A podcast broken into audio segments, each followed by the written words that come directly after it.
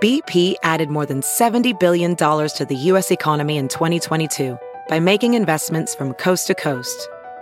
Investments like building charging hubs for fleets of electric buses in California and starting up new infrastructure in the Gulf of Mexico. It's and, not or. See what doing both means for energy nationwide at bp.com/investing in America.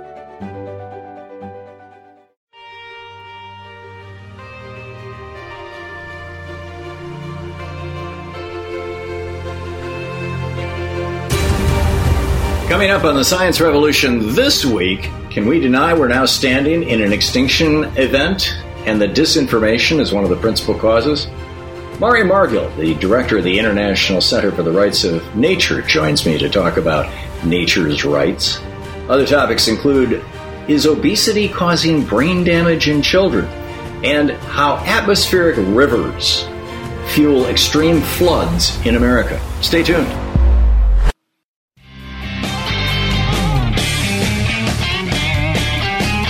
Welcome back. Tom Hartman here with you. What are nature's rights? This is absolutely fascinating. The new legislation introduced in Australia. On the line with us is Mari Margil, the director for the International Center for the Rights of Nature, a program of the Community Environmental Legal Defense Fund, CELDEF, CELDF.org is the website, also the Twitter handle at CELDEF. Mari, welcome to the program, or welcome back. I think you've been here before. Thank you so much. Thanks for joining us. Tell us about this legislation. What are the rights of nature and how would they be enshrined with this policy?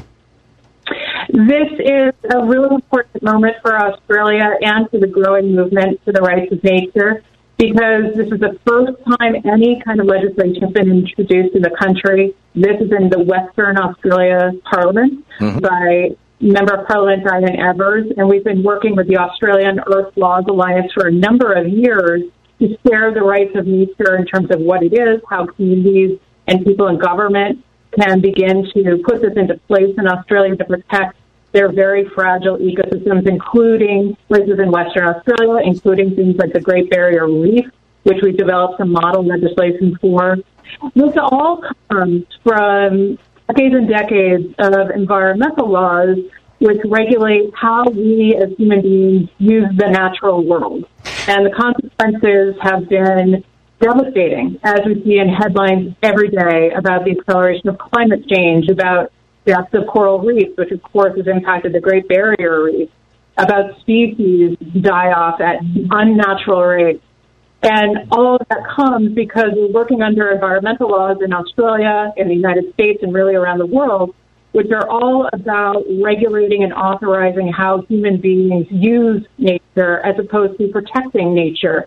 And even laws intended to protect nature specifically run into the problem that they are coming up against other environmental laws, which are intent on doing things like fracking, mining, and drilling the natural world, which are bringing these devastating impacts. So, Mari, give me an example. If a similar law were to pass in the United States, if similar principles were enshrined in our legal system, how would things be different here?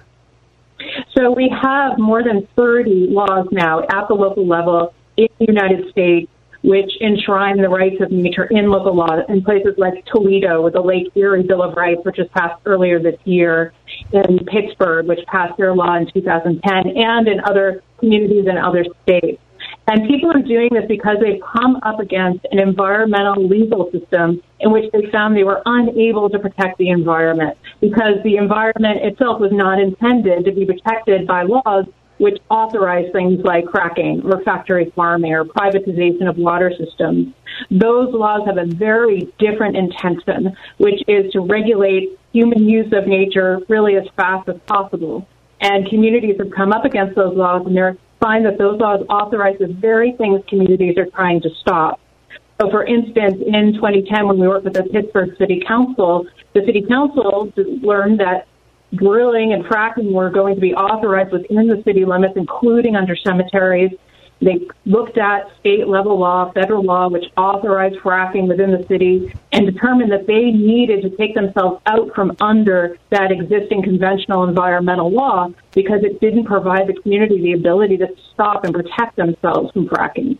And that's where the rights of nature came in, because they determined that not only do they need their own right as a community to be able to say no to these kinds of threats, but in addition, that they literally had to change how nature was treated under the law, from being considered an item of commerce that we regulate the use of to something that has an inherent intrinsic right to exist, and moving it from considered commerce or property to bearing rights itself to things like to exist and to flourish and to evolve and regenerate and be restored.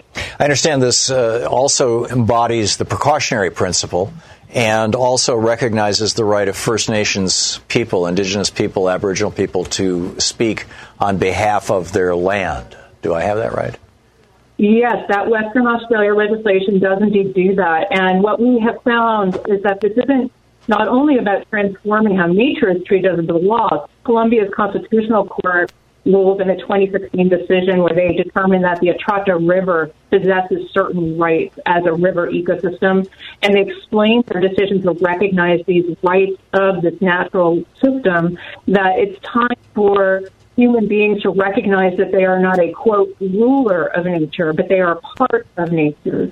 And we found that this work is really about shifting not only how the law treats nature, but how we as human beings do, so that we recognize that First Nations people have a right to decide what happens on their ancestral land, that people and communities have the right to be able to stop known threats to the environment that environmental laws are legalizing today, so that we really transform what the very purpose of law and governance is, to enshrine not only the rights of nature, but the rights of people to make decisions to protect nature.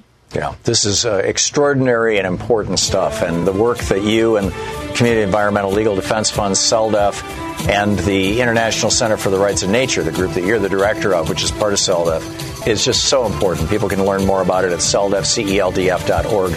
And Mari Margil, thank you so much for dropping by today. Thanks, Tom. Great talking with you. Sponsoring the interview this week is NuLeaf Naturals CBD oil.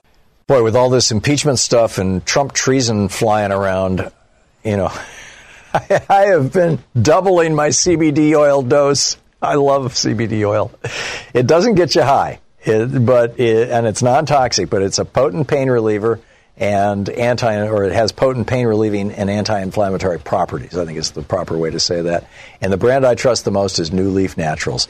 NuLeaf Naturals CBD oil is the highest quality CBD oil on the market. It's 100% organic, highly concentrated, has no additional additives, grown in the USA, and the only ingredient is hemp, so the product remains in its most pure and simple form. Go to NuLeafNaturals.com, that's NuLeafNaturals.com, and save 30% off and get free shipping in the U.S. when you use the code TOM. It's spelled T-H-O-M. Go to NuLeafNaturals.com. For premium cannabinoid wellness, there's only one place, NuLeafNaturals.com. That's NuLeafNaturals.com. That's NuLeafNaturals.com. Code TOM. It's spelled T-H-O-M. NuLeafNaturals.com.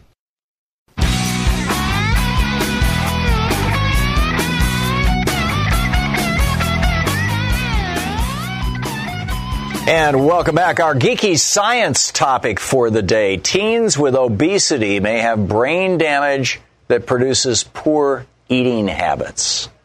Seriously, experts say it's important to treat obesity in teenage years before health issues become worse in adulthood. This is a new study that they did on teenagers who are obese, who were obese through much of their childhood, using MRI scanners, these giant scanners that measure blood flow, and thus you can see soft tissue structures in the brain. This was reported last Sunday at the annual meeting of the Radiological Society of North America.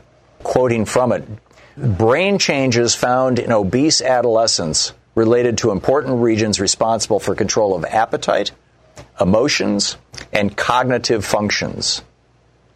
In other words, the research suggests that along with weight gain, obesity can trigger basically inflammation throughout the body and the nervous system that can lead to damage in the brain, and this particular type of brain damage can cause people to want to eat even more and become more obese. Dr. Danielle Fisher, a pediatrician and vice chair of pediatrics at St. John's Health Center in Santa Monica, California, said the findings could alter the way that we conduct research into obesity. She said, I think this is going to take researchers in a different direction. It really would explain these patterns of behavior that we see in these teens who are having problems with obesity. Sometimes the eating is behavioral in nature. It's sublimating certain emotions with food as opposed to dealing with them in other ways. But it would explain the rise in obesity that we've been seeing over the past many years. So in other words, up until this study, the assumption with regard to obese teenagers was that it was psychological or emotional. And now they're suggesting, no, it's physiological.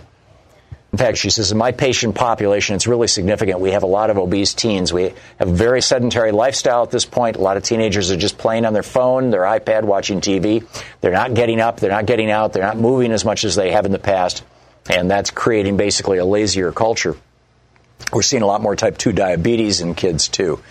On this MRI study, quote, they found damage to the brain that was connected with inflammatory markers that included leptin, a hormone created by fat cells that helps regulate fat stores and energy levels. In some people with obesity, the brain fails to respond to this hormone, so the person keeps eating despite having adequate or at times excessive amounts of fat stores. So obesity biting us badly.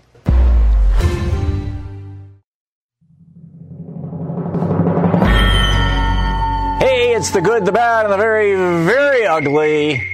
The good, German Chancellor Angela Merkel is saying she wants to see 1 million charging stations for electric cars across the country by 2030. Merkel said that mobility in the future should be, quote, climate friendly, flexible, value for money, and comfortable, end quote. Germany currently has around 21,000 charging points. Good on you, Chancellor Merkel. The bad, the U.S. Environmental Protection Agency, the EPA, for rolling back safeguards that keep one of our largest industrial polluters, coal-burning power plants, from discharging poisons into America's waterways. But wait, there's more. The EPA also extended the deadlines for companies to stop using unlined toxic coal ash ponds, which are prone to spills and to leak into groundwater, thus contaminating them. These power plants are responsible for 30% of all toxic pollution dumped into America's surface waters, and that's very, very bad. And the very, very ugly, Trump's EPA again for okaying the so-called emergency use of bee-killing pesticide. More than 40% of insects could go extinct on our planet just over the next few decades. So it makes no sense that the EPA would okay the bee-killing pesticide sulfoxiflor on 13.9 million acres of American farmland. The pesticide industry has been abusing a loophole in the EPA rule so they can continue to spray this poison on your food year after year, now 6 years in a row. Killing bees and at the same time poisoning our food, that's very, very ugly.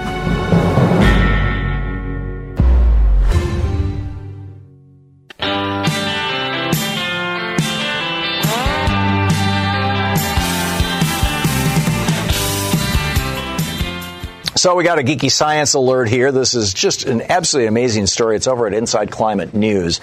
And essentially what they're saying is that our flood risk, our mudslide risk, our drought risk, all these things are going up dramatically because these giant rivers of air in the upper atmosphere are getting bigger, they're moving faster, but most importantly, they're getting denser. They hold more moisture. Of course, they are what causes weather down here at the surface. This is climate causing weather. And so as the climate changes, as these rivers of air get more intense, the weather on the ground gets more intense. Our storms are worse. Our winds are higher. And the amount of water that falls, the rains are worse.